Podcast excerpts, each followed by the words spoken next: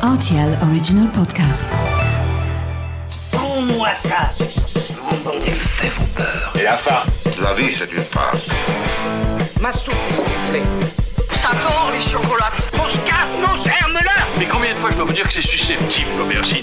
Tous les produits sont là, alors je vais commencer.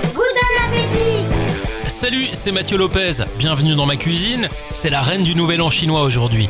Elle doit d'ailleurs son nom à sa couleur qui rappelle la robe de soie des mandarins. Voici la recette de la crème de mandarine.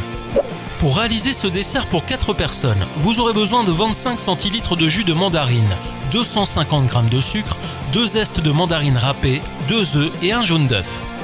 Dans un saladier, vous déposez le sucre et les zestes de mandarine râpés. Ajoutez maintenant le jus de mandarine et remuez pour obtenir un mélange bien lisse, puis vous ajoutez les deux œufs ainsi que le jaune d'œuf. Dans une casserole anti-adhésive, vous versez le mélange et vous faites cuire à feu très doux pendant quelques minutes. Attention, il ne faut pas qu'il y ait d'ébullition afin d'éviter une cuisson des œufs à l'intérieur.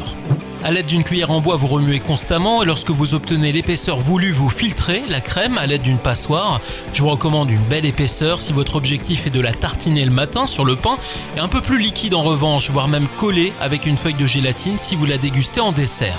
Dans les deux cas, il faudra rapidement la verser dans un petit pot en verre ou un pot de confiture et vous pourrez la recouvrir lorsqu'elle sera refroidie entièrement.